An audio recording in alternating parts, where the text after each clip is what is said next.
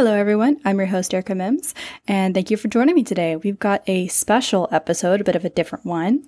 Uh, I'm going to be doing a reading. Uh, but before we get there, I've got a couple of announcements. Uh, so, Wormwood, Wormwood Gaming, you guys know that uh, company that uh, Critical Role gives out the beautiful pieces of every week. So they have somehow been kind enough to give our little podcast a coupon code. So if you are interested in buying some of their beautiful gaming supplies, go to their website, wormwoodgaming.com, and put in the coupon code for free domestic shipping. So that coupon code is Neon Goblin, capital N, capital G, no spaces. And our second announcement we are currently fundraising for Extra Life.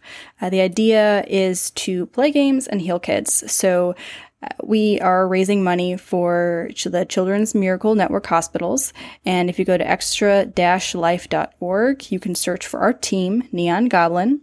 And I will also pin it to my tweets. And you can find me at Mims Muse. We have a very special game planned uh, for it. And it's actually going to be streamed live. So be on the lookout for details for that. But start the hype now. Uh, we have a goal of $1,000. So if you are able to donate uh, on behalf of our little little small podcast, we would be very appreciative. So a part of D and D is writing, right? Uh, you know, we write the story, we write our character backgrounds. Uh, so I have actually been inspired by the content that Neon Goblin has been putting out. Um, you know, I'm not a part of these games; I just kind of interview the players. But I've been inspired by uh, the story and a couple of the moments. Um, and the characters especially. So I actually wrote three poems and a little drabble, and I am here to give them a reading to you guys. Uh, the first two are simply simply inspired by um, specifically Endless Midnight. All four of these have to do with Endless Midnight. Sorry, Hottest Club. So the, the first two are poems inspired by uh, ideas or moments. Uh, James talked uh, through a lot of the story with me, uh, and some of these ideas uh, were actually formed before they took place, before they were recorded, before the characters got their little input on what happened. So this first one is called Neon Dreams. Neon dreams pulse from the midnight sun, desperate to fill the emptiness, the nothingness, the sadness, the black.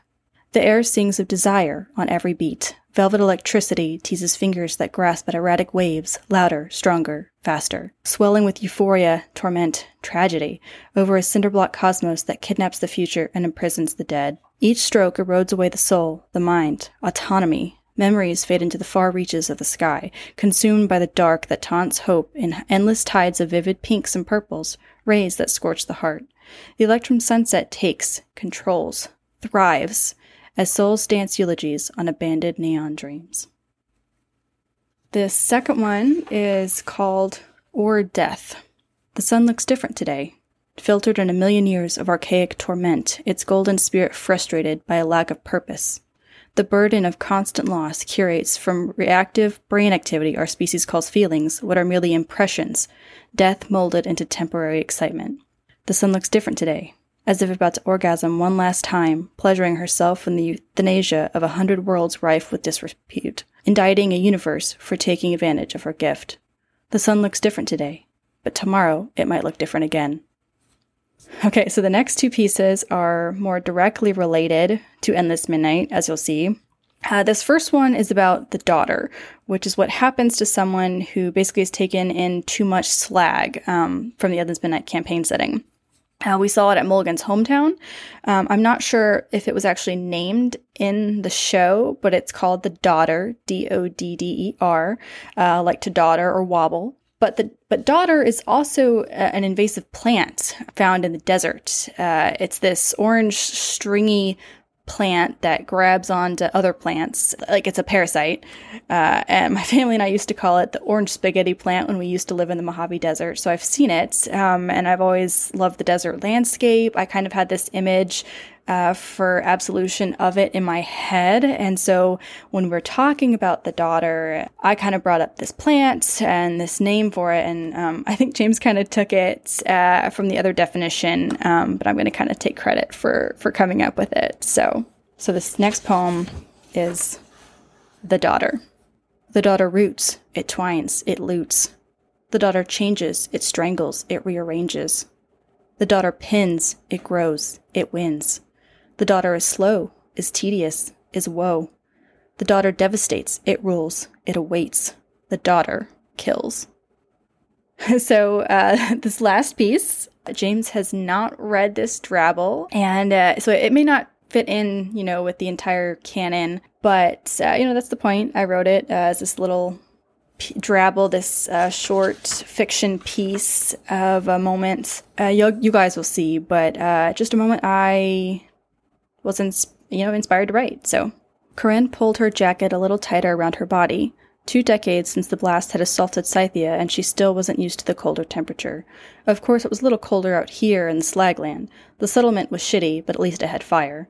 She got up from the piece of rubble she'd been meditating on. Flashes of light in the distance meant she'd need to be ma- she'd need to make it back soon. Time had run away in what felt like seconds, but there was never enough time to peacefully think beyond the next impending disaster at the settlement. Corinne looked at the crater. It was almost too dark to see more than a vague depression, but she could feel its presence. She felt so much. The weight of all the memories that deserved better filled her heart every day. She knew there was better. She knew the progress of 20 years ago couldn't be lost. She knew she could fix everything. She just had to figure out how. She picked up her bag of materials she'd collected and secured it to her lizard. The world was much quieter than she preferred as they started through the scrap, and much quieter than one might expect from a looming storm. The lightning flashed a couple of times a minute, revealing infrastructure that had since deteriorated. It would be impossible to rebuild, or so they said. Not that anyone wanted to, anyway. Not even scavengers came out this way. There was nothing not so soiled and slag that one was afraid to pick it up for fear of losing fingers. Corinne had often argued that that was simply it. They were afraid. Afraid to accept, afraid to move on, afraid to excel, afraid to be better. Rain had not yet started, but a crack of thunder roared so loudly and suddenly that it caused Corinne to startle and her steed to screech, rearing back on its hind legs. She caught the reins fast enough to hold on, landing back on solid ground just as the brightest flash of lightning illuminated the world so much that for a second it was daylight. Daylight she remembered, from before the sky was slag ridden.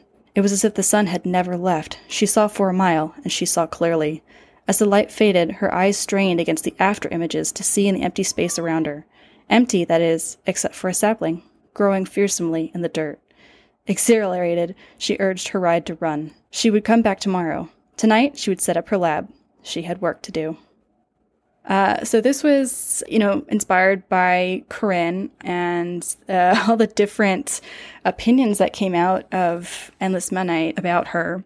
Uh, so this is just kind of a character introspection, you know, my kind of take on uh, what she was like in between, uh, before uh, and this midnight took place. And, uh, you know, she, we already knew about the tree and that was what kind of gave her hope, but I wanted to give her this inspiration. And I don't know if you guys have ever seen lightning do that, but I have back in 2010.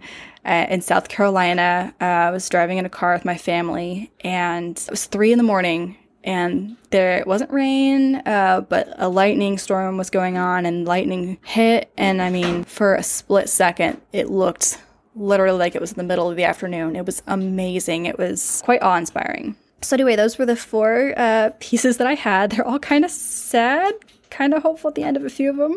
I promise I'm usually a lot happier than that, and I might have some more happy stuff in the future. But yes, we are going to be doing this again, and I don't want it to be just my stuff. I would love to hear from our listeners. Uh, I'd love to get some pieces. So if you have some fiction, uh, whatever it is, inspired by a tabletop RPG, and you want to submit it, uh, you can find you can do that um, or ask some questions uh, via Twitter. We haven't quite I haven't quite figured out all of the requirements yet, and when we're going to be doing it but I will I will get that up. And in the meantime, uh, just follow us or stay tuned. And I really appreciate you guys sticking through this short little episode to hear what I wrote. Uh, thank you so much. Hope you enjoyed.